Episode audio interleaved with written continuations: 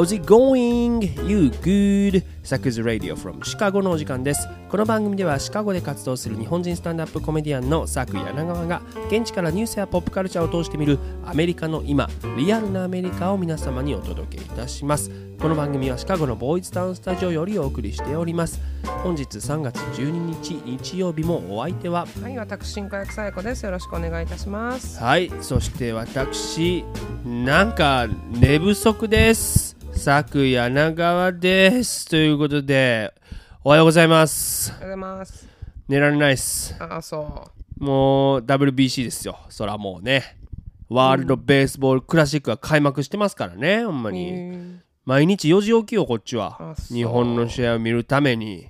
へーってこれ見てへんな、さーては。うん、あることも知らなかったですね。あそうだ土曜日にもうついにアメリカラウンドも始まりましたからあそうですか。チーム USA も。なるほど。だから僕の生活としては朝早く起きて日本戦をまずチェックしてお昼にはもうほんま今ねマジであのスタンダップ本がもう佳境やから、はい。それを書いて夜はもうアメリカ戦をチェックするということでうん、だからねもう野球って試合時間あんなに長かったっけ、うん、長い長い。4時間ぐらいかかんのよ、うん。だから僕1日8時間野球見てんねんで今もう頭おかしいですよ。ほんまにね。いやでもね日本ではむちゃくちゃ盛り上がってるらしくってすごいねんて。だからもうなんかテレビももう連日チャンネル回してもどこでもどの曲でももう WBC あ大谷さんっていうねここで。やしもうバラエティ番組とかでも特集組んで、うん。もうわっしょいわっしょいですよ。本当にね。ね。まあでも本当ね実際ここまで日本むちゃくちゃ好調ですし、うん。なんかほらサッカーワールドカップの時も盛り上がりすごかったらしいやんか,、うん。まあそれと一緒かなというかねなるほどうんで実際今回僕ライターとして、うんまあ、集英社のスポルティーバさんに記事を書かせていただいてんねんけど、まうんあ、それにあたってさ、まあ、こうアメリカではどのくらい盛り上がってんのかっていうのを取材してこようということで、うん。アメリカ代表の初戦の3月11日の夜うん。カブスファンにとっての聖地みたいなスポーツバーに潜入してきたんよ。うん。ちなみに今回実はアメリカ代表ってもう史上最強との呼び声も高いドリームチームなんですよ。へえでしょ？うん。興味のある「へえ」を言いなさいよ ほんまにいや、すごいなーと思って噛み締めてるんですよ。絶対せやわすごーいってやつやほんまにないやいやいや。そういやだからねじゃあもう興味ない人にも応酬ですよ、はい。もう畳みかけるように言いますよ、うん。まあその早い段階からね大谷選手のチームメイトでああるマイク・トラウトっていう選手が、うん。もう WBC の参加を表明して、はい。もう他のスター選手のリクルートまで行ったんよ。もう一緒に出ようや言 これじじ自分でこう挙手制なんですか？そうそうそうそうそうで出たいっていうだから球団が許してくれない場合もあるからあーそういうことね。そう口説き落としたんよ。うんトラウトが他のね仲間たちを、他のチームの俺と一緒に出ようぜ、金メダル取ろうぜ言うてな。だからもうバッター陣だけ見たらもうほんまにスターしかおれへんもう強力なラインナップなわけですアメリカ。ね。ドリームチームですよ。だからね大会前にもさスポーツ専門局の ESPN とか、うん。まあ、今回放映権持ってるのが FOX やねんけど、もう特集バンバン組んだし、うん。もうメンバーがね集ってキャンプインみたいになってからはウォール・ストリート・ジャーナルでもねもう大きく取り上げられたりとかしてもうすごいわけですよ、うん。でもじゃあ実際のところみんな盛り上がりはどないでっしゃろっていうことで、うん。私行ってまいりましたから。はい。スポーツバー。マーフィーズ・ブリーチャーですよ。うん。でこのうんっていう、大丈夫これ？僕だけ突っ走ってない？聞てますよ。うん聞いてますよちゃんと。うん。まああのまあなんか音楽聴きながらこの話聞いてくれてもいいんだけど、う ん全然ええよ。ちゃんと聞いてるじゃないですか。あのそのマーフィーズ・ブリーチャーズっていうのは、まあはい。カブスのねその本拠地リグレーフィールドの裏にある、ん。まあ、コアな野球ファンのたまり場なんですよ。うん。だからカブスの試合がある時はもう試合終わった後みんなファンがやってきてそこで飲むしはい。でもうシーズンオフも過去の名場面みたいなのが店のテレビにパーン流れてみんながもうお酒飲みながらもう野球談義するみたいな、うん。だからもうさ西宮の阪神ファンが集う居酒屋みたいなあのシカゴバージョンと思ってもらったらね。だからもうこうやったらさもうチーム USA の初戦をねみんなが固唾を飲んで見守るやろうとうん。思いましてこの雪の舞う中を歩いて行ってきたんですよ、はい。しかもさもうあの最近買うたね僕今日収録でもかぶってますけど、WBC の日本の帽子ですよ代表の。帽子に日の丸がついてんねんからこれ。ちょっとね国旗ついてるわと思って。さやこさんにも見せてるからな 角度的にな、うん、でもさちなみにこの日ねあのアイリッシュ系の祝日セント・パトリックデーを祝う祝日やったやん。そうですね。そう。だからもう街はもう大にぎわいやったんですよ。ドとかね川を染めてましたね。そうなんですよ。でもねこれまあまあ、日本の方々にどんな祝い方をするかっていうのを説明すると、うん。ただただ飲む。昼から飲む。というか朝から飲む、ただねこれ言い訳なんですアメリカ人。ただただ何でもね。そうだ花見と一緒やな日本の。そのかっこつけて飲むっていうな。そうそうそうそうそう。で、まあ、アイルランドの象徴でもあるさ緑色の服をみんな着て、うん。とにかく朝からヘベレケなる。そして騒ぐ。こういうイベントなんですよね。ね。でさもうカブスの球場の周りってただでさえバー多いからさ、はいはい。もうとにかくベロンベロンの緑いい人たちで溢れ返ってんのよ、うん。でまあなんとかそれをかき分けてマーフィーズに到着したらさ、うん。マーフィーズって普段はもうカブスのユニフォームとか帽子を身につけてる人ばっかりやねんけど、うん。もうこの日はみんな緑なんよ、まあ南着な着なあかんことはないけどね。着る日ドレスコードみたいになってんのよ、もはや、はい。でもうもう店入った瞬間まず靴の裏が床にベリってくっついたんよ。あ誰かこぼしたなドリンクなもうこれベッタベタなんですよ。はいはいなんかい王将とかさぬるぬるやったりするやんご餃子の。そうだったかな 俺おベッタベタでこれマジな話。僕、うん。マジックテープが張り巡らされてるんかと思って。罠かなと。ニューオリンズのあのパンみたいな感じだね。いや マジでゴキブリホイホイに引っかかったと思ってはいはいほんでもうとにかくしっちゃかめっちゃかなんですよ中が、うん。でもさその日、まあ、試合開始がシカゴ時間で夜の8時やってんけど、はい。結構こう僕もさこう、ね、家から緑色の人の合間を縫ってきたから予想以上に時間かかってしまって、うん。もうね日の丸つけてこう「excuse me excuse me」って言いながらこう書き分けてきてるから 到着が結構ギリギリになってしまって、うん。もう7時58分とかだったんですよ。うんでまあ店の中もねもう混んでるからその書き分けて、うん。ドリンクとか注文なん終えたりとかしたらもうなんだかんだでもう8時過ぎてしまっててさはい。8時3分ぐらいやってんな、うん。でもうさもうプレーボールしてもてるやんか、あやばいどうしようどうしようと思って、まあ、店内にちょうどテレビが16台あるんですけど、うん。探したんですけど、うん。どのテレビでも全く WBC がついてないのよ。あそう。というか全部バスケ。あのカレッジバスケ、まはいマッチはいそうです。マットネス3月は今ねアメリカバスケのその大学バスケの佳境と言われる、うん。マーチマッドネスと呼ばれるねシーズンなんですよ。そうですね。ただもうイメージは何やろな。夏の甲子園みたいな甲子園そうです。みんな見るんですよス甲ポーツファン。うんこっちの甲子園です。そうだからもう WBC なんかより完全こっちみたいな感じのなトーンでさ。いやなかなとか思ったよね今。うん WBC ね街で見ないなと思ってただ緑色の人々はそれさえ見てないから、もうだって朝から飲んでるもん。そうなんかさ緑色に着色されたバドワイザー飲んでんねそうで一瞬あれメロンソーダに見えるよね。ああの俺 なんか可愛いの飲んでるやいやだあんな量のみメロメロンさん飲めんやろジョッキ なみなみと注がれたやつそう。すごいんだよね。でもうだから完全に僕来る場所間違ったなと思ってんけどでも確かにちょっと冷静にね振り返ったら、うん。まあ、家からその、まあ、マーフィーズ行くまでいろんなスポーツバーをこう通ってきたけど、うん。どこもバスケやってん、うん。そしてどこも緑やってん？までしょうね ってことはまあ野球専門のバーのマーフィーズね。まあ多分この場所を選んだら間違いじゃないのよ。でもここがバスケ流してたら、うん。もうバスケやん、そうですよ。もう野球やってるとかどこなんよ。でしょ、うん。でも確かにそうやね。んだから阪神居酒屋でも多分さサッカーワールドカップの時期、うん。日本対スペイン戦絶対流してたやろ、あよっぽどの頑固親父が大将じゃない限りでもテレビの3分の1ぐらいはさ野球やってたんちゃう？そこ。いや流してた。んちゃう日本のそういう多分僕の居酒屋はイメージはカウンターにテレビ1個ある。ああそうか1個しかないんか。なるほどね。それからラジオ1本の可能性もあるからね。あーなるほどね。ほん。まなまあでもさ、まあ、でも確かにマーフィーズ野球ファンもみもちろん店来てますから、うん。お客さんの一人が僕の帽子に気がついてうん「おいお前 WBC じゃねえか。おい日本人なのか?」これ WBC ってわかんの？書いてない書いて WBC いや書いてんねんこれロゴがあんねんここにも。この後ろにな。この後ろのこれ WBC グーグルやんのロゴですよ。いやあなたの興味のなさが ほんまにな。おい日本人じゃねえかお前 WBC か？って言うからあうん。そうですよ。僕あのじゃあねもうアメリカ代表今日ね初陣なんで見に来たんですよって言ったら、ん。おいそうかそいつは大変だ。見るしかねえじゃねえかっていう、うん。まあ、なんで今ちょっと江戸っ子になってるのかも分からへんね。んけど、あれ店員に「おいちょっと WBC やってるはずなんだ。しちょっと WBC にしてくれねえか?」そんな負けちゃうやろ多分。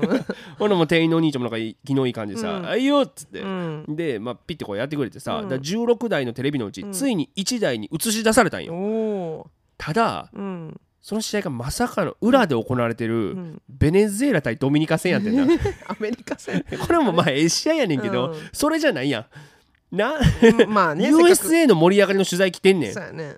でさしかもさっきあのチャンネル変えてくれって言って申してたおっちゃんも、うん。いい試合じゃねえかみたいな見てんねんけど、うん。いやいやいやいやそこじゃないでと、ほんでしかも店員さんもとにかくあの緑のビール出すのに必死やから、それがベネズエラ戦であることに気づいてもないわけですよな なんか必死にメロンソーダずっと続けて。ほんでなんか後ろからんベロンベロンのジジイがでっかい声でアメリカ戦打つせって言ってきて。いやこれまあジジイファインプレーやねんけど、治安悪いよなやっぱな。しかもこのジジイに至っては、うん。なんか緑色のシルクハットみたいなのかぶってんねんやうてかまあもちろんシルクではないねんけど、はいはいはい。わ分かるよね言いたいことあの長い帽子ね。プラスチックみたいなな、プラスチック。安い安いやつよ、はい。ほんならもう店員さんも「あいいよ」みたいにしてリモコンでピコピコってこうやってくれて、でいざまあアメリカ戦始まったんやけど、まあ見ないよねみんなね。見もしないですよ変わったことに気づいてないんじゃんテレビ。でそうやで。しかもさっきあのでっかい声で頼んだシルクハットのジジイに関しては、うん。隣の席のババアをナンパしに行きよってん。もうこれ完全に来る場所間違ったわと、うん。せっかく土曜の晩な雪かき分けて20分歩いてさ、うん。本佳境ですよこっちは、はい。ねでもまあでもね試合の方は結構いい試合で、うん。ちなみに相手がイギリスやったんですよ。初戦の相手がね、うん。イギリスってあんま野球のイメージないやんか。ないね。ねなんだけどもういきなり先頭打者ホームラン打って先制するんですおよ。おで、まあ、アメリカもちょっとやっぱ初戦やから緊張してるのか硬くってさ、うん。ね、なんかなかなかこうちぐはぐやってんけど、うん。やっぱね3回ぐらいにやっぱちょっと捉え出してはい。スター軍団がついにタイムリーで同点に追いついたんよ。うんで同点タイムリー打った時周りどんなリアクションするのかな思ったら、うん。誰も見てへんのよ。み みんななんか緑のビール飲んでる、うん。何回言うねんって話じゃないけど緑のビール、うん。ただね。そうそう。だけどなんかこうかようわからんけど酒飲みの友達にこれ連れてこられたんやろなって感じのおとなしそうな男性がおってんけど、まあ、ちゃんとちゃちゃんと茶色いビール飲んで飲んでる人な。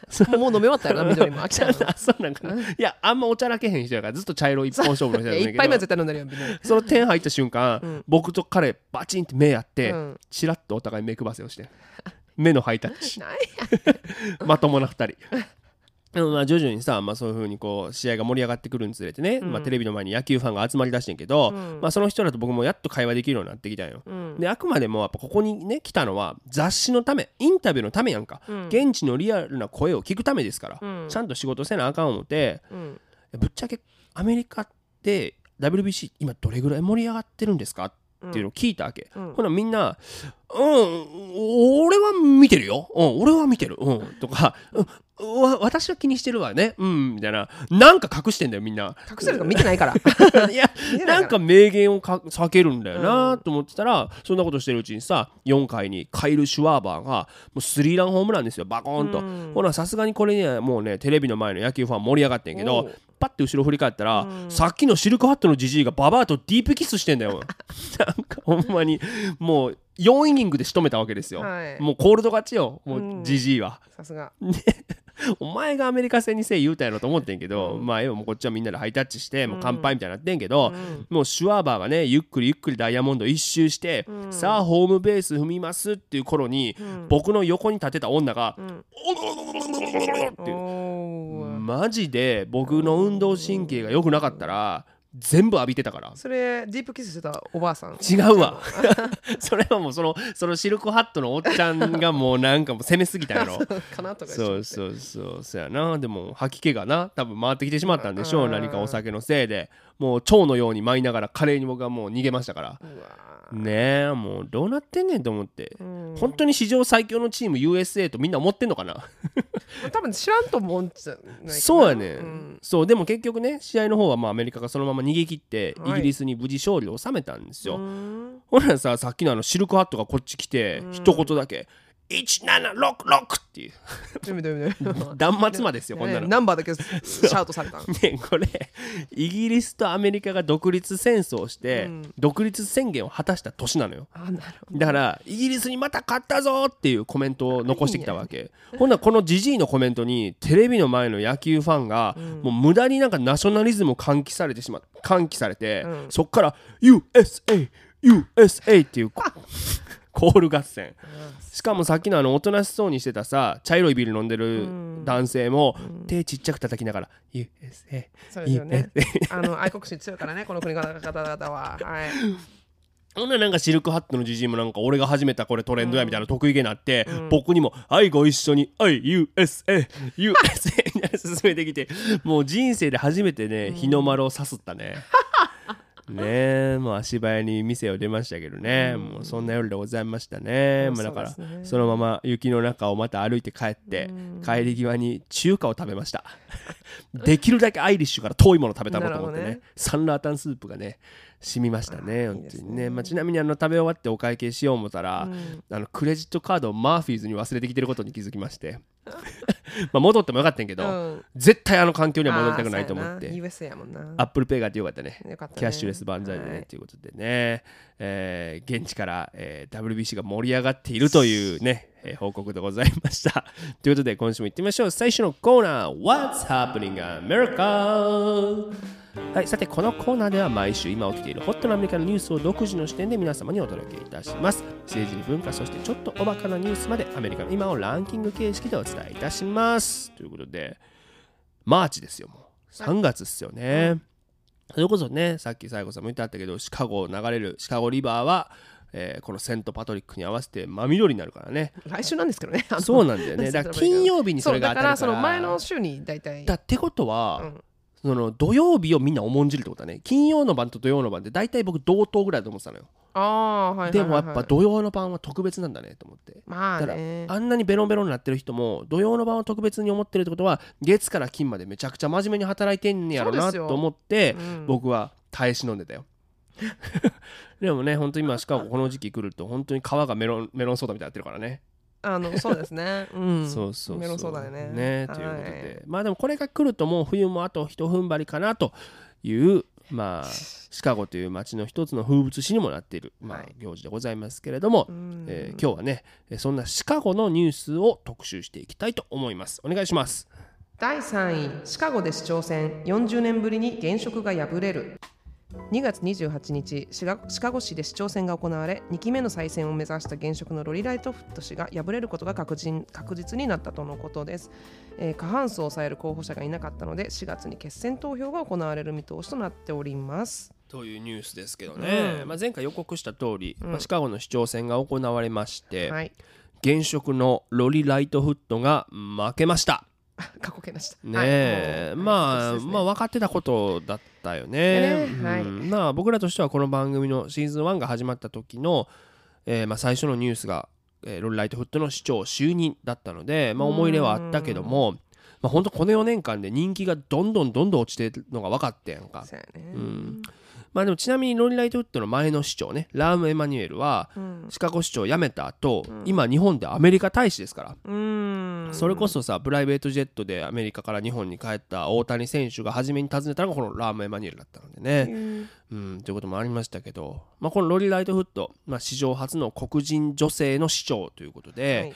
えーあとレズビアンであることも公言していたから、うん。まあ、ダイバーシティを推し進める新しい風を吹き込んで市政を改革してくれるんじゃないかと期待されてたわけですよね。うん。ただまあ今回まあこの一般的に言われているまあ敗因敗因の原因としては、まあ、敗因としてはまあ治安の悪化っすね。うん。まあこれまで本当歴代の市長たちずっと治安の向上を取り組んできましたけど、はい。ねだそれこそロリライトと前回の選挙戦戦う上でマニフェストには、えー治安の改善を掲げてたじゃないですか、まあね犯罪率の高かったシカゴを安全にしますよっていうのを宣言して当選したわけやけど、うん。まあ、結果としては2019年から2022年までねねやって犯罪件数まさかの33%増加してもたと、うん。これもかなり増加してるよね、うん。まあ、銃犯罪がとりわけ増加してるみたいなんですけど、やっぱ特にコロナ以後ですね、えー、鬱憤も溜まってるとかね言われてますけど、まあ、鬱憤溜まってたら撃っていいのかって言ったらそんなことないんだけどさ。そうです。まあ、でもとにかく、まあえーまあ、治安のね悪化が、えー、本当凄まじかったわけなんですけれども、例えば去年の9月にはシカゴに本社を置くマクドナルドの CEO が治安悪いところ経済も停滞するから、はい。ちょちゃんとしてくださいという要請を出したぐらい。だし、はいその影響がどこまであるか分からんけども、えーボーイング社などの有料企業の本社が相次いで、まあ、アトランタとかにね移転するっていう事態もあったわけですよね。とまあ本当本に治安が悪化の人をたどってるんですけどそもそもロリライトフットが掲げていたもう一つの大きなマニフェストがあってそれが地域間格差の是正やったんですよ。うん。まあ、要は市内でも経済的に大きい格差があるでしょと。ね。北の地域に比べてうん。南と西は貧困がね深刻になってると。はい。ここに積極的な投資をして活性化させることで格差を是正していきましょうねっていうのを掲げていたわけですよ。うん。じゃあそのシカゴの地域差による分断って何？っていうのを今日は特集していきたいと。うん。いうことで、今日はね総力特集でございます。はい。大体さ3位のニュースはこうアメリカ全土に、ま、こうね渡ることを特集するんですけど今日はもうシカゴをねうん。やっていきます。というのもこれがアメリカ全土にも関わる問題だからというね、うん。認識が我々にあるからでございまして、うん。えーということなんですけれどもまずシカゴという街の解説からすると、うん。人口の規模でいうと大阪市と、まあ、約もうほんと同じぐらい、お。えー269万人なのでこれずね全米 3, 3位に当たるわけですよね。でまあ、人種的な内訳見てみると白人が32%、うん。黒人が33%ヒスパニックが28%と。うん。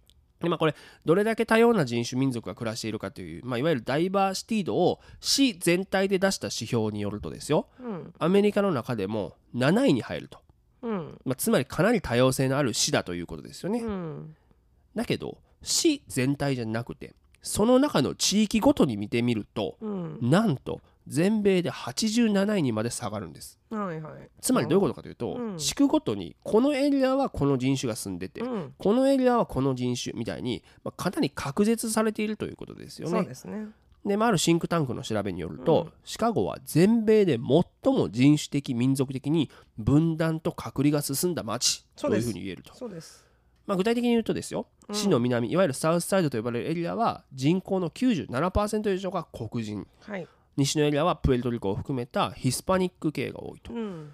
うん。でまあ前回の放送でも話した通り南の黒人居住区っていうのはそれこそさ20世紀初頭に職を求めるもしくは、まあ、リンチから逃れるために、うん。南部の州から退去して黒人が大移動して移り住んだエリアなわけじゃないですか、はい。いわゆるシカゴバウンドですね、うん。だからこそ、えーまあ、そこでシカゴブルースとかジャズとかの文化も花開いたというわけなんですけれども、まあ、ご存知の通り今もサウスサイドは高い犯罪率を誇るまあエリアとして知られてるし、ヒップホップとかのカルチャーの中ではいわゆるゲットーとして描かれてきてるわけですよね。で、まあ、シカゴの、えーまあ、あだ名シャイラックというのがあるんですけど、うん。まあ、これシシカゴの CHI をシャイと読むんですよね。でまあなんかシカゴの何シそうそう。ャイシャイタウンっていうのがね。ニックネームなんですね。でそのシャイとうん。ラックはイラクのラックですね、要はなんでこんなあだ名がついたかというとイラク戦争よりも銃犯罪で亡くなる人が多いとうん。いうことで、そのまあこれはもう不名誉なニックネームシャイラック。危ない街だよということでシャイラックというふうに付けられているわけなんですけども、うん。でもじゃあなんでそもそも人種的な統合がこれだけ進まずに今なおこんな隔絶があるのかっていうところを、まあうん歴史からちょっと紐解いていきたいんですけれども、まあ、さっきも言いましたけども黒人の大移動があって市内に多くの人口が流入したのは1910年から20年の間に第1回目のピークが来るわけですよ。うん約5万人の黒人が移住して人口規模は一気にぐんと2倍になるわけよね。はいでさ当然さ狭い南部の居住区だけでは収まりきらへんやんか。だかうんら居住区を拡大させようとしたんやけどそれに対して周りの白人コミュニティからの反対運動が起こったんやって。うんで、まあ、具体的に言うと不動産の貸し渋りですよ。うん黒人には貸さないよっていう。うん、で、まあ、理由は治安の悪化を招くからと。これ法律として通ってましたからね。そうなんですよ。あの当時ね。はい68年まで通ってたはずね、うん。公民権運動のところでね。で、これね、1909年のデータが出てるんですけど、うん。シカゴの悪徳事業撲滅委員会っていう委員会が、うん。当時悪の温床を黒人と規定してます。うん。もう1909年の時点でね。うん。で、まあ、こういうことがあるから、もう当然白と黒の人種間対立が起こるわけですよ。はい。で実際1919年にはシカゴ暴動というのに発展して多くの死者が出ているということにまで発展してくるんだけどなかなかこれでも改善されないまま世界大恐慌の時代を迎えるわけですよ。はいでこれ歴史で習ったと思いますけど、うんここで景気対策のために政府は大規模な公共事業政策をやるやんか。うんでもここでも治安の悪いエリアには融資しませんよという政策をやったから、うんサウスサイドが見放されるわけですよ。でこれは孤立するわけね。はいで、まあ、そうこうしてるうちに戦争に入るやんか。うん。で戦争入ったら軍需の拡大でさらなる労働力が必要になるから黒人の人口がさらに拡大していくわけ。うん。で1940年から50年の間に黒人の人口って29万人から48万人に増えるんですよ。うん。また家必要になるよね。う、ん。でもまた白人反対するやん。うん。で何ができたかって言ったら公営の団地がサウスサイドに相次いで建設されたんですよ。はい。でまあでも公営の団地って低所得者向けの、まあ、団地なんでその団地の周りはさらに治安が悪化するという事態を招いて、うん。これはさらなる孤立を生んだわけですよね。はい。でその結果白人の富裕層は郊外に移り住む。で都市部には貧困黒人だけが暮らすという典型的な、まあ、アメリカの都市姿都市の姿が形成されたのがこの時期とうん。いうふうに今言われてるわけですよね。えーこの中で1960年に起こったのがシカゴフリーダム運動と呼ばれるものなんですって。うん。これキング牧師がまあ主導してるんですけど実は、まあ要は公民権運動と相まって展開されたということが特徴で、うん。要は黒人が郊外の住宅にアクセスすることを認められるようになることっていうのを求めたと。要はゲットを撲滅しましょうよっていうことですよね、ただこれ実は黒人内部の、えー批判も起こってほ結果的に失敗に終わるんですよ。キングの敗北と言われてるらしくて、まうん。あ最終的に、まあ、落としどころとして官民合同の機関が設立されたんやけど、うん。それが実質的にはもう機能せんかったんやって。うん。なるほど。でもこの運動を経験した黒人層が後の時代次の時代に活躍するっていう点では非常に大きな意義があったと言われていてうん。1983年初の黒人市長ハロルド・ワシントンが誕生したわけですよ。はいでこの人シカゴの黒人の歴史と市政を語る上でマジで欠かせない人でですね。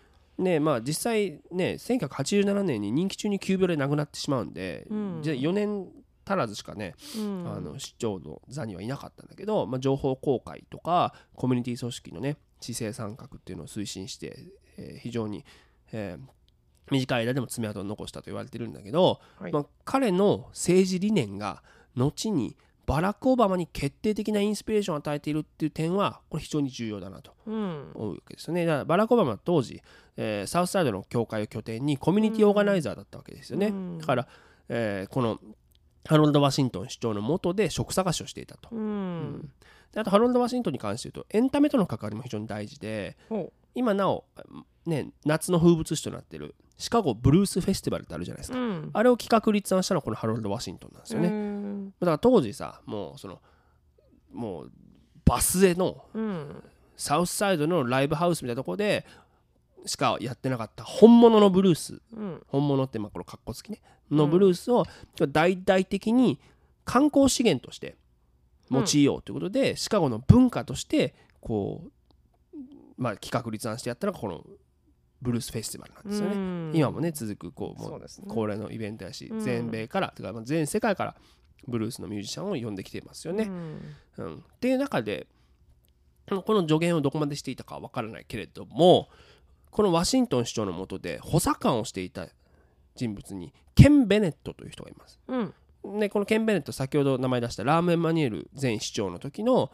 えーまあ、右腕でもあったし、えーオバマ政権のブレーンも務めてるわけですよ。うん黒人男性なんですけど、うんそしてこのケン・ベネットね実はシカゴ出身の世界的ラッパーチャンス・ザ・ラッパーのお父さんなのよ。おーなるほどだからチャンス・ザ・ラッパーが市長選出るんちゃうかって毎回取り沙汰されるわけですよね。へで、まあ、このお父さんのケン・ベネットはラーム・エマニュエルの時に、まあ、実はシカゴの治安改善に取り組んでたんだけど結果さ、警察組織と関係うまくいかんくなって、ーうん。犯罪率バチバチに上がったようん。でそれを受けたロリライトフットがじゃあ治安向上しますっていうのを掲げて当選したことからももうとにかく今シカゴの政治において治安が最優先課題なんだなっていうのが分かるやん、うん。そうですね。まあ、それシャイラックなんだからそれはそういうふうになるよねっていう。う、ん。でそれで言うと実は2015年に、えースパイク・リー監督が映画「シャイラック」を制作したんですよ。はいでスパイク・リーってまあニューヨーク出身のまあ黒人のオピニオンリーダー的な監督なんですけどこの「シャイラック」って映画具体的にはどんな映画かっていうとシカゴのサウスサイドが舞台なんですよ。うん。で、まあ、女性たちが治安をこれ以上悪化させないためにセックスストライキを起こすっていう内容なの。うん。でもこれギリシャ喜劇をもともと下敷きにしてて要はもう男たちが戦争やめへんからもう私たちはもうセックスしませんからねって言って一致団結して平和を呼び戻すっていう内容なんですよ。なうんでそれをギリシャじゃなくて現代のシカゴのサウスサイドに置き換えて偶話的に表現したという作品なんですけど、うんこの映画に対してさっき言ったチャンス・ザ・ラッパーが噛みついたんですよ。もうだいぶ年長ですよそうんのスパイク・リーは。まあ、スパイク・リーに対して「あんたはシカゴの街を何も分かっちゃいないんだ」この街でこんなクソみたいな映画は誰も見やしねえさって言ったわけですよ。うんで、まあ、まあ、ニューヨーク出身のあんたに言われたくない。サウスサイドを分かってないのにっていうニュアンスなのかもしれないよね。うん。なるほどね。でもこれに対してスパイク・リーはいや俺の作品はこんだけ素晴らしいんだみたいな、うん。作品の擁護をすると思いきや、うん。なんて言ったかというといやいやお前が言うなと。シカゴの治安が悪くなったのはお前の親父が一因なんだよまさかのこれ親父を攻撃したわけですよ。ほつまりチャンス・ザ・ラッパーに発言者としてお前資格あんのかっていう指摘なわけ。でも結局この泥沼の争いの中ですねさっきのラーメンマニュエル市長は、うん。このタイトル「シャイラック」の変更をスパイク・リーに要請するまでに発展した。やめてっつって。違うタイトルにしてっていう、うん。うん。でもまあそれは受け入れられずに、うん。結局そのまま上映されたんだけど、はいうんまあ、だからとにかくこうやって治安の悪化っていうのは歴史的に見ても非常に大きな課題として、まあ、横たわってきたシカゴという街なわけですよ。そしてその中には必ず白と黒の分断が組み込まれているということが非常に重要で、うん。でまあえーまあおそらくチャンス・ザラッパーも今回の市長選非常に重要視してたと思うんですよ。うんね、ロロリライトフットが就任した時には、まあ、ポジティブなコメントを当初並べてたけど次第にねやっぱ批判的なコメントが増えていったじゃないですか、うんチャンス自身もね。うんでまあね今回市長選の直後ですよこのタイミングで「トゥナイトショー」に出たんですよね。ほで、まあ、メッセージ性の強い楽曲「Yeah No」っていう曲うをパフォーマンスしたんですよね。でもその歌詞がやっぱすごい印象的だったんですけど「俺たちは戦わなきゃならないけど君も自分の平和を守るために戦いに行かなきゃならないんだ。俺たちは暴徒化するけど暴徒化する時こそ慎重にならなきゃいけない。きっとわかる。きっとわかる。その場所にたどり着いたらわかるんだ。というね。うん。さあ4月来月ね。決戦投票でございますけどもね、うん。これシカゴどうなっていくかですよね、はい。本当にね、えーということで、えー次のニュースいきましょ第2位ネットフリックスとクリス・ロック。初となる世界同時ライブ中継を配信3月4日ネットフリックスはクリス・ロックのコメディスペシャルを世界同時配信のライブ中継で行ったとのことです、えークリス・ロックはですね公演の最後に昨年のオスカーでのビンタ騒動についても触れ大きな反響を呼んでいるそうでうす。というニュースですね、まあタイトル「セレクティブ・アウト・レイジ」というね、現代ですけどこれ日本語のタイトルがつくと、うん。勝手に激おこっていうね、えーのになってるみたいで、うんまあ激おこっていう言葉まだ生きてたんだね。ね思った。うん。あとまあちょっとなまあまあ別にいろんな意図があってそういうタイトルつけると思うんですけど、まあなんかなんだろうね。セレクティブアウトレイジっていう単語とちょっとこの激おこっていうののニュアンスが違うのかなっていうのをちょっと思うので補足しておくと、なんかセレクティブアウトレイジってこうどっちかというとこう人を選んで攻撃することみたいな、うん。えーことになるので人を選んで怒ることみたいなうん。ことになると思うので、うん。まあそれをねタイトルに込めているということなんですが、まあ、いずれにせよまあ本当ねあの史上初の試みとなる世界同時ライブ中継ですよ。このコメディスペシャルは。うん。まあ、どういうことかというと要はねネットフリックスでいっぱい見られるコメディスペシャルってもうあらかじめ3ヶ月前とかに撮ったやつを、まあ、ゆっくり編集して出してるんですよね。はいはい。ででももう今回はもうリアルタイムでバーンと流したと。うん。でもうすごいなと思うのはあの字幕版はい。も編集して出てるんですよ。3日後ぐらいにだから日本語でももう字幕がついて見られるということで、しかもクレジット見たらなんかさ字幕つけてる方が6人ぐらいいらっしゃったから、うん。もうすごいスピードでやったんだろうね、うん。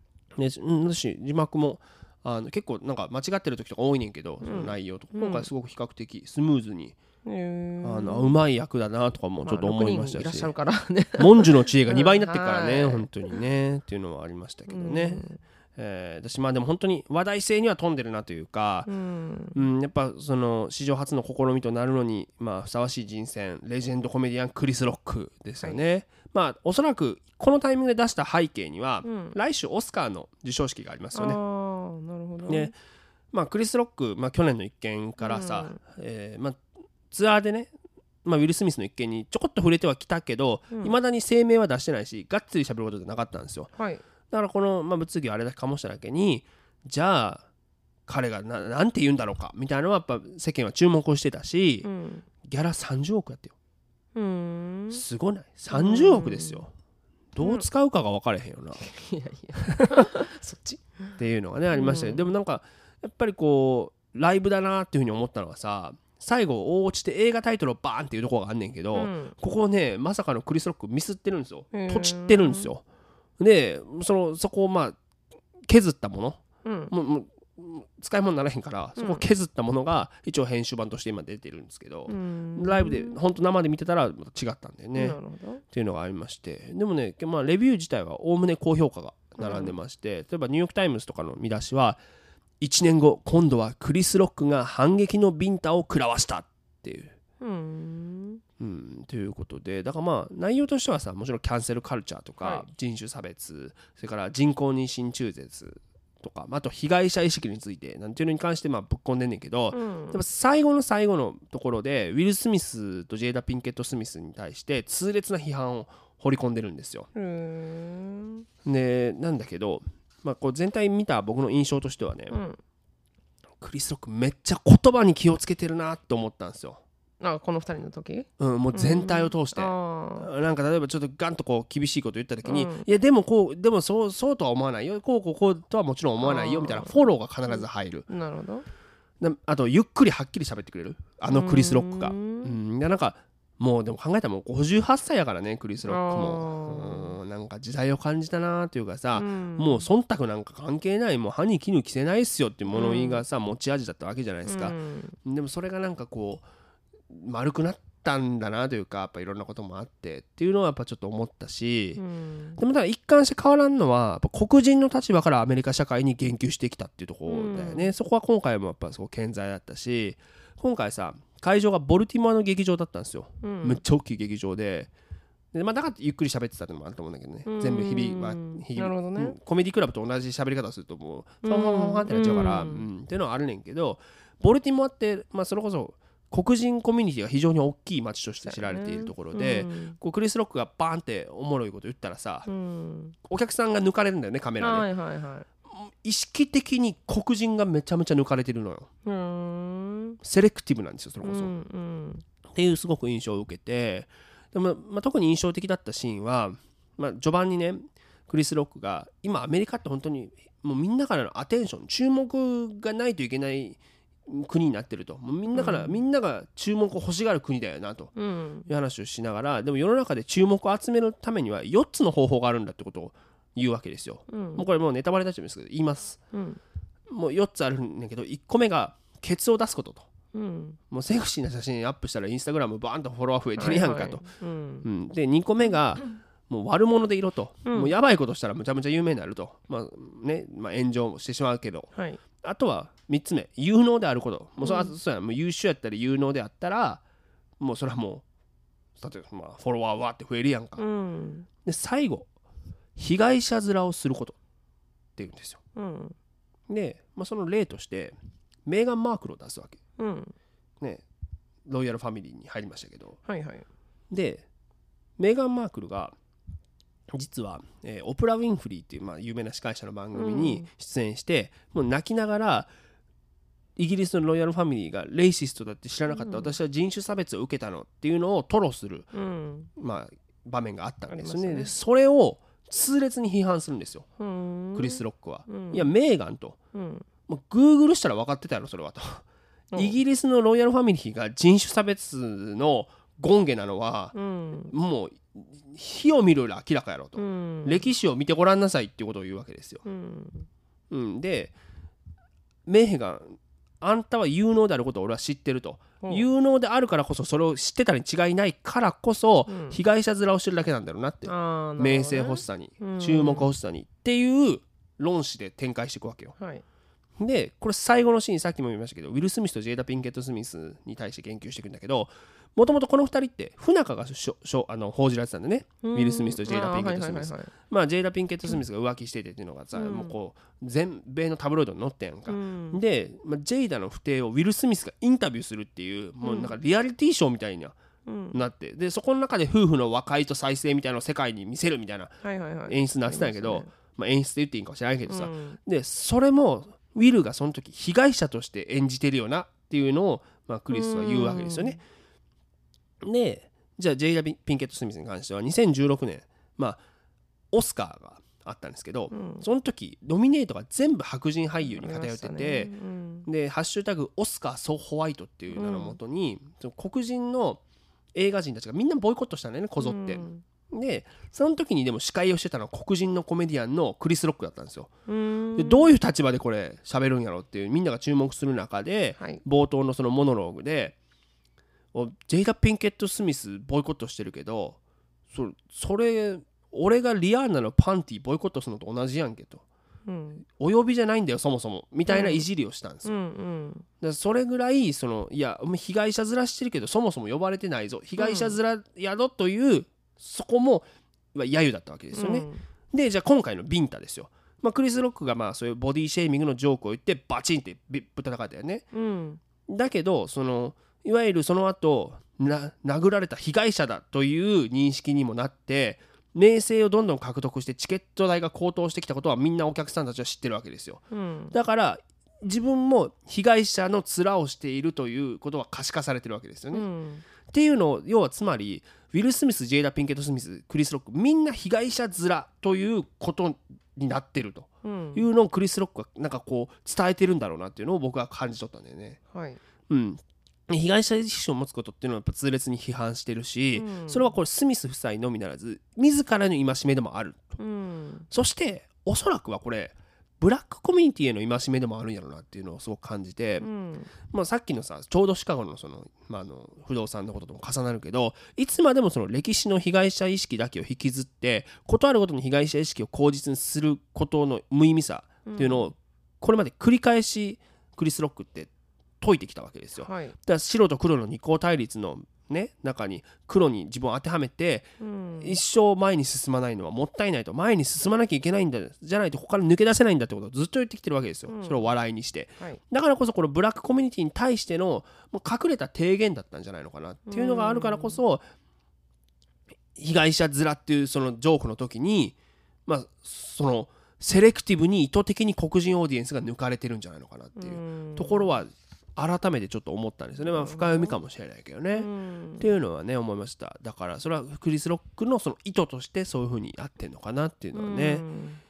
あるのかなというふうに思いました。ということでねぜひ皆さん見ていただければ何を思うのかっていうのはね。喋って大丈夫なんですか？内容大丈夫あの 薄く喋ったから。あすぐオッケーあの、メロンソーダビールぐらい薄かった。僕あれ飲んだからね。あんま美味しくはない。まあまあ、はい。次のニュースいきましょう第1位オハイオ州のピザ屋求人募集にアホな人はお断り。オハイオ州コロンバスにあるピザ屋が求人募集に際し冗談のつもりで私たちはアホでない人のみ募集しますというバナーを掲載したところ SNS で拡散され予想外の批判にさらされているというとことです。中ニュースですけどね。はい。サンティアーノズピッツァっていうところらしいですけど、うん。まあアホじゃない人募集まあ No stupid people っていう広告バナーを出したんやって求人の。うん。ほんで SNS でプチ炎上してると。なるほど。アホとは何事だと、うん。アホってどなんだアホを雇わないなんて差別的だと。うん。なんてんねんって。あ差別的ってそういう意味でってこと？そう。あ私はあの wording 何あの言葉のあ choice word choice でワードチョイイスで炎上したんかと思ったけど。スまああのまあそういうそっちもあるだろうね、うん。 stupid って言葉を使うなと、うんうん、ということなんですけど、まあ、経営者曰く、まあ、冗談のつもりだったと。うん。そのね我々時間とお金をかけて新人研修してんねんけど新もうその新入社員が出社すらしてこうへんと。どういう環境なんでしょうかそこなんでみんな働きたがらないかと思ったのでそういう stupid じゃない人が欲しいとはい。書きましたと。うん。言ってるらしいんですけどまあ新人研修したのに出社してこないやつは stupid でいいんじゃないのかまあ自分たちに責任があるとは思わないのかねこのピザ屋さん。さすがです。そのねコメントもありましたね。あの経営者として stupid にしてるのはお前たちなんだから、うみたいな。そんないちいち言うと思って、うん。そんなんもう別にじゃあなんかああじゃあ賢くない人はいけないんだぐらいでいいやん。そんなんと思うよ。そんな SNS で拡散してブチ切れたいみんな と思っちゃうんだけど僕とかは、うん。でもなんか実際いたずらとかが相次いで相次いでるみたいですよ。そのピザ10枚お願いしますってオーダー入って誰も取りに来作なそうこうへんねんって、そう。でもねそいつが一番アホやろ。そんなことするやつがと思うけど。まあね。でもアホっていう言葉も言ったらあかんのはなんかきついよなっていうのを、うん。なんかそう前さ僕文学界っていう雑誌で日本の漫才師のあの加納愛子さんっていうねその A マッソってコンビの加納愛子さんっていう人と喋った時に、うん。アホかって漫才で突っ込むこともうん。できなくなったらこれ大変やなみたいな話をしてはって。はい。確かになんかアホってそのもともとのアホって意味じゃなくてアホな行いとかアホな発言に対して言ってるわけやんか,、うん。らそれダメなの？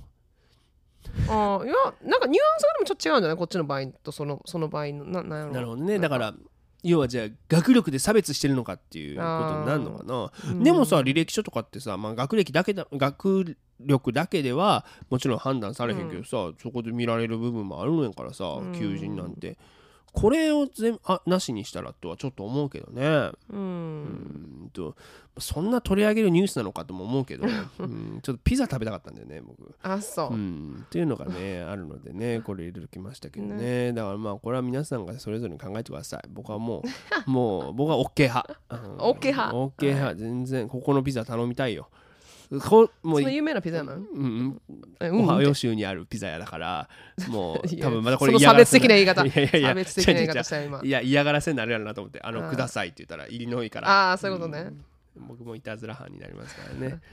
ということで、えー以上、What's Happening アメリカのコーナーでした。ここから私が極めて個人的に1週間を振り返るサクズウィークリーアップデート、魔界のお話全略シカゴよりのコーナーです。ということで、そうだ、このニュースをでも読んでさ、アホと天才ってやっぱ改めて紙一重やなと思ったんですよ。うん。なんかよくあるやん、その紙一重理論みたいな。ね。うん、でもなんか、例えばさ、その発言めっちゃアホやなとか何も意味ないなっていう発言なのか、うん。あ深いなっていう発言なのかって意外と紙一重やん。うん。でそれを今回はやっぱり WBC の話をしましたから、はい。やっぱさこう野球選手って哲学的になっていく人いるやんよ。なんかこうどんどんどんどん。っていう意味のやっぱその典型はさやっぱヤンキースの往年のキャッチャーのヨギベラっていう人がいるんだけど、うん。あのまあヨギベアっていうキャラクターのモデルになってるのってヨギベラだからさ、ヨギベラの発言集がやっぱヨギズムって言われてるらしいんだけどヨギイズム、でもうん。意味がわからないのよ僕には、うん。だ僕は凡人なんだと思うのよ。これを理解しえないからはい。でもなんか深く感じるんだよね僕はどっちかというと。意味はわからないけど深く感じる派。なんかまず紹介しますけど、まあ、セントルイスにあるレストランになんかお気に入りのとこがあったらしいんだけど行かなくなったんやって、うん。でなんで行かなくなったんですかって聞かれたらもう誰もあそこには行かないさ。混みすぎなんだもの。っていう。うん。これちょっと深いよねこれだから誰もあそこには行かないけど混みすぎてんだもんね。じゃあだ、誰が行ってんレギュラーの人たちはもう行かないよってことかな常連さんはもう行かないよってっていうことなの。かなツアーリストでこうこれこれどっちですか？最高基準だと深いですか？わけわかんないですか？い私今もうこう別にああ自分はレギュラー常連だからはい。うん。ああもうソーシャルメディア人気になっちゃってもう一元どもが来てじゃあ誰も行かないよって。なるほどねちなみにこの人あの1950年代に活躍したキャッチャーです。地方入ったらしい そんなでもう亡くなってます。もうとっくに亡くなってまあすそうですか。うん。はい、えー続いてこれもキャッチャーとしてのコメントなんでしょうね、うん。試合は終わるまで終わりじゃないんだ。これは深いんですかね。これはあれと一緒ですね。桜木先生。遠足はあ家に帰るまでが遠足ですと同じ理論じゃないでしょうか。そうね。はい、ね。あのそうか。家に帰るまでまあそうか 結構深読みするタイプなんやろね。遠足は家に帰るまでがまあまあ。一緒かな？まあいいや。言ったもん勝ちです眠いんだもん。はい。そうでもあとそっか。なんだっけ？試合しなんだっけ？あるやん。バスケのやつ。スラムダンクのやつ。諦めたらそこで試合終了だみたいなやつあるよな。はまあその漫画分からへんからな。先にも流行ってるらしいから、スラムダンクもな。まあそう。なのそれみたいなことなのかな、うん。えーあとね、えー続いて。自分の家までになんか2通りのルートがあるんだって、うん。でじゃあお前の家どうやって行ったらいいの？って言われた時に言った言葉ですね、分かれ道に来たらとにかく進め。これいいよねなんかこう、うん。柔道部とかがなんか T シャツに書いてそうだよね。どっち行ってもたどり着けるからね。そうなんですよ、進むこと。だこれ前向きだからね。ね。これは深いですね非常にね。えーあこれキャッチャーとしてこれいいコメントだと思いますね、うん。やっぱキャッチャーってほらバッターをよくねこう見てその日の調子とか見ますから、うん。じっと見ることでたくさん観察できるんだ、うん。これは一番深いね今までで。僕はもうなんかグッときたね。あそう。ちょっと長嶋監督そうですね。関いや似てるよね、うん。ちょっとこう流れとしては、うん。だからもう本当極めすぎるとこうなんていうの？観念で喋るようになるんだろうね。そう物事悟られてるんでしょうねもうね。っていうことなんでしょうね。で最後やっぱこれを全部やって踏まえた上で、うん。私は言ったことの全部を言ったわけじゃない。う。ん。だからこれ全部言ってないのかもしれないよねっていう。まああのはしょってね。うん。そうね。はい。うん。これうん。だ全部うん。僕深い。これはねあのうん。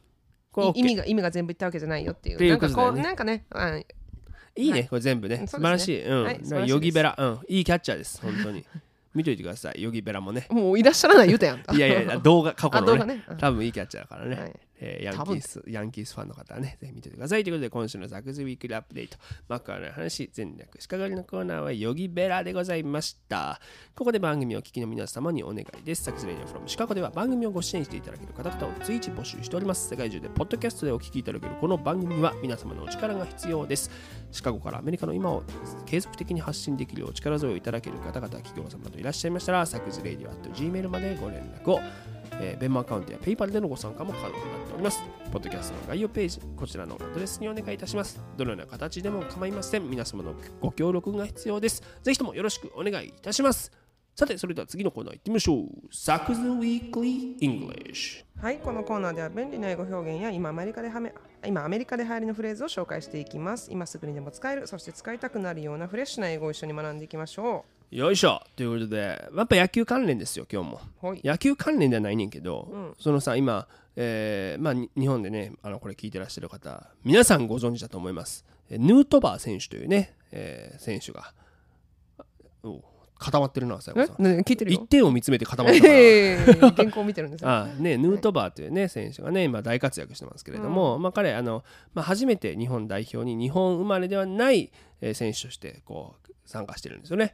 で、これ、フォックスニュー、フォックステレビがさ、うんずっとヌートバーを紹介するときに、うん He's Hapa って言うんですよ。うんということで、今回の単語、Hapa でございます。HAPA、Hapa でございますね。ハパっていうのはですね、これハーフジャパニーズからもともと来てて、うんでもまあそこからはもう、まあ、意味がいろいろ転じていってう、んもうこうアジアのアイデンティティを持つ人、うん。まあハハーフアジア人ハーフじゃなくてもいいんだけど、うん。のことを Hapa というふうに言うようになってるわけなんですけれどもうん。もともとねえキップ・フルベックっていう、うんとまあ、これアート教授 art teacher みたいなね大学教授の人がいて、うん。その人のプロジェクトで Hapa Project っていうのがあって Part Asian 100% Hapa っていう本が出されたんですよ。うん2000年代初頭に。でこれでまあ浸透していった言葉なんですけど、うん面白いんですよその写真が写真集が。こう、うん。まあ、アジアの血が入ってる人を、はい。なんてこうなんていうの上半身裸にしてうん。肩より上の写真をよりで撮るだけなの。それがそれ、うん。まあ100人ぐらいバーって写ってて。う、ん。でそこ質問に「あなたは何者ですか?」って書いてるんですよ。うん。だから要はアイデンティティって何？ってことなんですよ、はいはい。だから別に国籍とか、うん。そういうものだけじゃないですよねってでまあエスニシティとかそういうものだけじゃなく、えーあなたをあなたたらしめるものって何？っていうのをここで聞いていろんな答えがあって面白いですよねっていうところでうん。使われるものなんですよ。だからまあそういう意味でそのあ彼自身もそのキップフルベック自体もアジア人なんだけど、うん。彼がハパっていう言葉をそうやって使ってハパの人たちをそうやってポートレートしていくのはいいとしてさうん。なんかその実況の人が「He's Hapa」っていうのってうん。で僕は別にあれですよその電話しないよ。SNS でも拡散しないよ。おかしいですそんなの。みたいあな。ーでもなんか言う人今の時代いるんだろうなとかちょっと思って。うん。でもそれねそれこそだからアイデンティティポリティクスみたいなことをさ、はいはい。言う人いるのかなとか思うけどなんかいいのかねそれはと思ってね。ね。でハーフっていうさ、まあ、日本語ですらもう今、まあ多分アウトとされたりねねしますからね、なんで半分なんですかとかそうさだよね。そうそうそう。っていうのはねありますからね。だからうんまあそういうね、えー言い方ね。いろいろあるのでね、ハパアジア人だけ？あのパシフィックアイランダーの方たちはどうなの？入ります。あさすがです。パシフィックアイランダーという言葉を僕が今失念していたので ちょうどよかったですね入るんですね。そうですね。それも入る。ハパそっちの方がハパになんかねパシフィックのパでうんかなとそう思って。そうなのかな。とか一応思ったけどまあままあね,、まあまあね。ハパニーズとねハパハパニーズところから来てるのかもしれないです。Repeat to me. ハパそれでは次のコーナーです。Ask サク。あアスクサックでは毎週リスナーの皆様からのお便りを募集していますご質問からお悩みご感想など何でも構いませんラジオネームをお書きの上サクズレディオ at gmail.com サクズレディオ at gmail.com sakusradio at gmail.com までお送りくださいはい、ということでね、えー今日もいつご紹介したいなと思うんですけれども、えーラジオネームシカゴのジョン・ベルーシさん。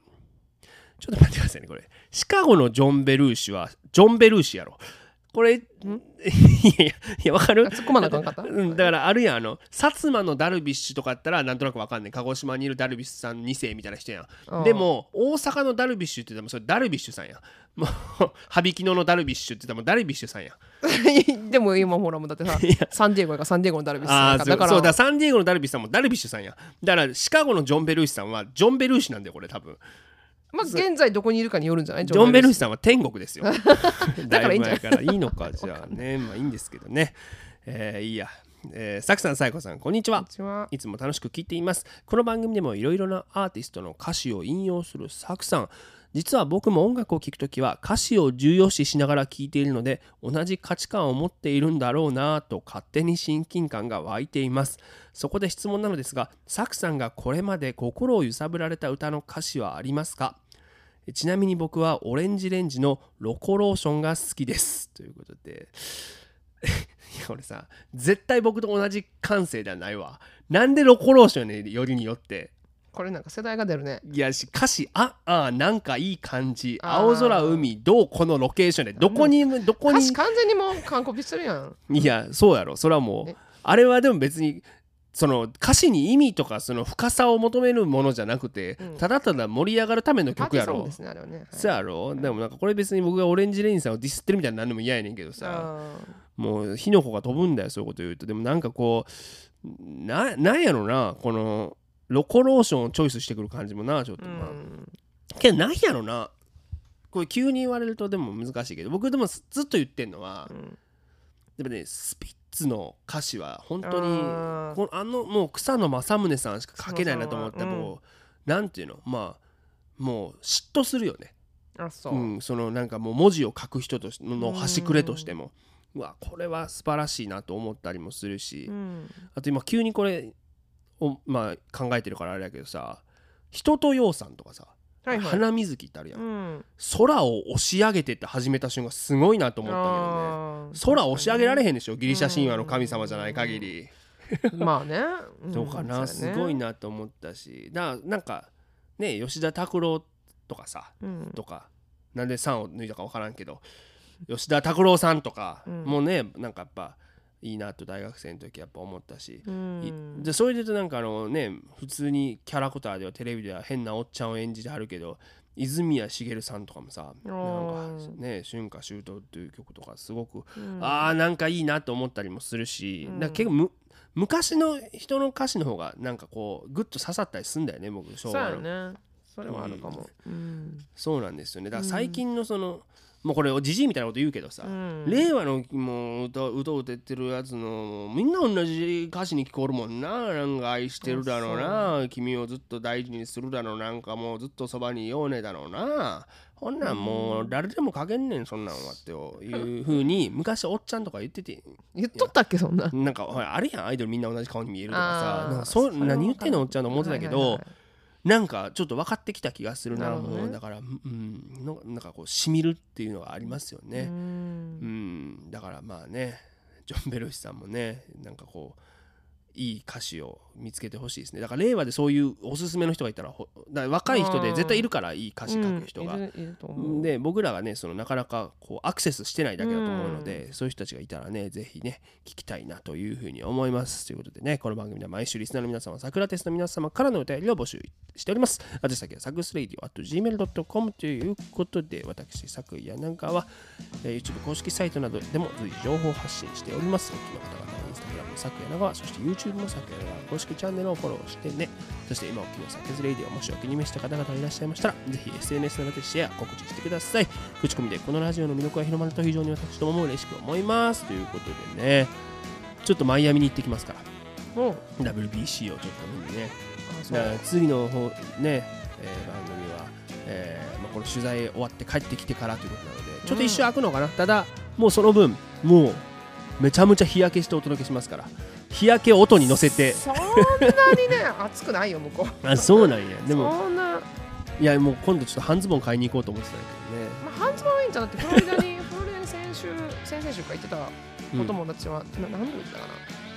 ね26、7度って書いてましたよ。そうそう最高気温はね。ね最低、うん、だから50何度とかやまあまあまあまあ。ねだからもう、じりじりという音をねちょっと皆さんに届ける、といますがまあ。色に期待しといてねみんなね。ラジオで言うことではないけれども。ということで、改めましてまた来週、おさっき柳川舞子でした。